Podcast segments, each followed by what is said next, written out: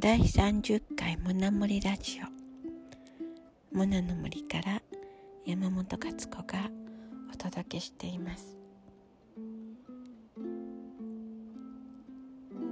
この頃は魔女モナの物語を読んでいます。もうこれはずいぶん昔に書いたお話で私が魔女になりたかったという気持ちから書いたお話ですけど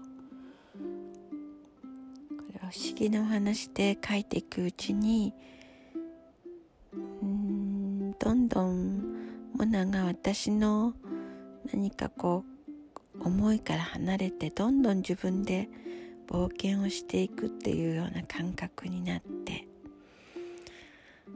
あの自分もワクワクしながら楽しんでいたという思い出があります。で私は書いても読んでもすぐ忘れてしまうので今またあの読みながらなんだかはっと気が付くようなこともあるんですね。それはもうああものならどう考えるかなとか。でそんなワクワクした思いをお伝えできればいいなと思います。では。魔女モナの物語第3章魔女への糸口ところで魔女の話なんだけどモナはどの魔女になりたいのさ？金魚がモナに聞きましたどの魔女ってどういうことでしょう？いい魔女か悪い魔女かということでしょうか？だったらともなお言いました。私は断然いい魔女になりたいな。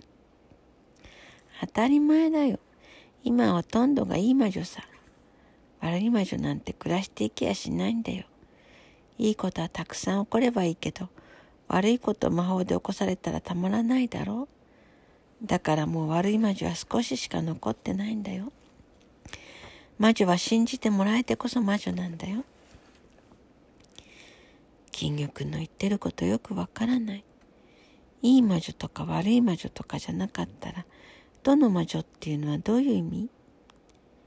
金魚は呆れたように金魚鉢の中をゆっくりと回って言いました。おいおい魔女になりたいなんて言ってるくせに、モナは何も知らないんだな。魔女には大体4つの種類があるんだよ。こんなの常識だぜ。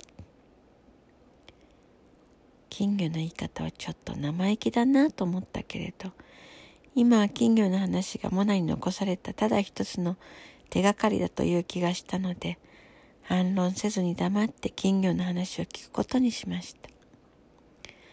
魔女はさ水の魔女だろ？鏡の魔女だろ？空の魔女だろ？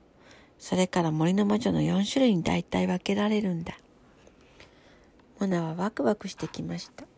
誰が何と言ったってやっぱり魔女はいたのです。モナには金魚に聞きたいことがたくさんありました。その4種類の魔女はどういうふうに違うの？いろいろ違うよ。例えばそうだな。まず移動の方法が違うんだ。移動？空を飛ぶんじゃないの？それは空の魔女だけだよ。水の魔女は水を通って移動するのさ。川とか海とか？そうさ、それから最近では下水道や水道管を通って移動するのさ。どこの家へもすぐに行けるようになって楽になったと思うよ。それから森の魔女は土や根っこや木や葉っぱを使って移動するんだ。じゃあ鏡の魔女はどうするの？モナは大好きな魔女の今まで知らなかった話なので、息をすることも忘れそうなくらい一生懸命に聞きました。鏡の文字はもちろん鏡を使うのさ。鏡はみんなつながってるんだ。だから鏡のあるところならどこへでも行けるんだ。天気のいい日なんか、湖や水たまりなど姿が映せるようなところも行けるんだ。そして空の魔女はモナも知ってる通りさ、ほうきに乗って空を飛んで移動するんだ。じゃあ私たちが思ってる魔女は空の魔女のことだったんだ。そういうことになるね。他の方法よりほうきで空を飛ぶのが一番目につきやすいからね。モナはいつかほうきで空を飛ぶために大嫌いなドッジボールやマラソンも修行だと思って我慢して頑張ってきたのです。空を飛びたいというのは大きな夢の一つでした。私空の魔女がいいな。空飛びたいんだもの。空の魔女って一番人気が高いんだよね。だから競争倍率も高くて難しいって話だよ。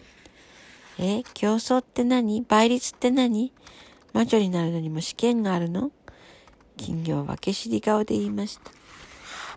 試験ってわけじゃないけどさ、そりゃそうさ、どんな時へ、時でも下手な魔法をバンバン使っていいわけがないだろ？そんなことしたらすぐにめちゃめちゃになってしまうからね。本人の希望もあるけど、それよりさ、適正というのかな？そうなってる、そうなることになってる。僕はそういう気がするんだけどな。金魚は時々モナにはまだわからない秘密めいたことを言いました。そのうちにわかるだろうとモナはあまり気にしないことにしました。水の魔女ってのはどうだい？いいと思うな。モナは海が好きだろう？僕の友達の水の魔女は海に住んでるんだ。僕たちとっても仲良しなんだよ。金魚はきっと水の魔女のことが大好きなんだとモナは思いました。水の魔女のことを思い出して、金魚の赤いほっぺがもっと赤くなるのが金魚橋の中でもよく分かったからです。水の魔女になるのは簡単なの？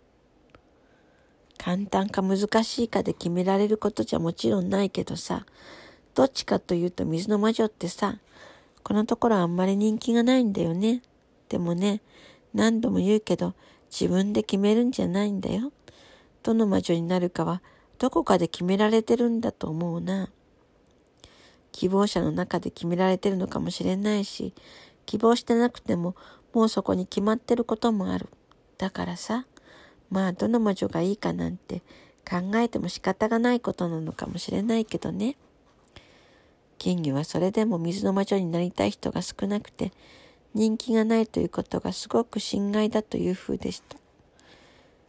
下水管とか水道管とか通るだろ？近頃すごく汚れてるんだよね。昔は川だって海だってすごく綺麗だったし、水の魔女も生き生きしてたのにさ、人間と来たら洗剤や食べ残しや工場の排水まで何でも構わずに流すだろ？水の魔女がいつか病気になってしまうんじゃないかって心配でたまらないんだ。金魚は本当に心配そうでした。モナはまだ水の魔女に会ったわけではないので、心配というより汚れた水のことが気になりました。ねえ、それって髪やなんかがベトベトになっちゃうんじゃないの？私やだな。最近ヘアスタイルや洋服にも気を配ってるモナとしては、いくら海が大好きでも、ちょっと待ってよと思わずにはいられないのでした。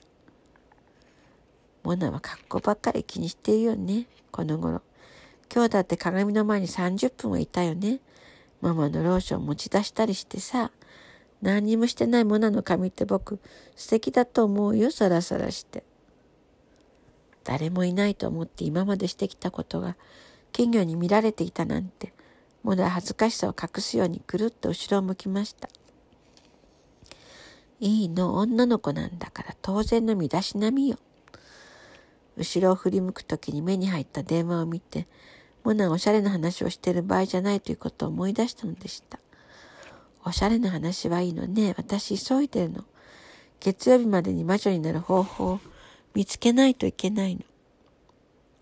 それだったらどの魔女に弟子入りするかまだ、まず決めなきゃダメだよ。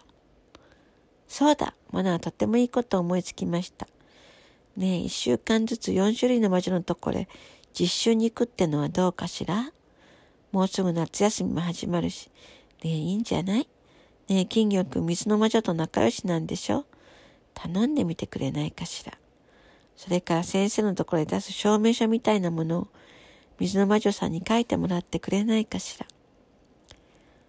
いつの間にか魔女から魔女さんと言い方になってることに気づ気づかずに、モナはまるでもう実習が決まったみたいに嬉しくてウキウキしてくるのでした。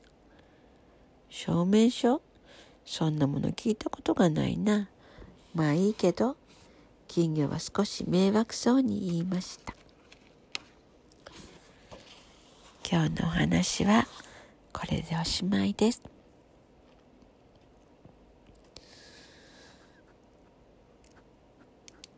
私は昨日しだれ桜を買いました安売りしてたんですねそれでモナの森に植えようかなって思っていますモナの森がどんどんどんどん変わって春にも夏にも秋にも冬にも美しい姿を見せてくれると嬉しいなと思います。それではまたね。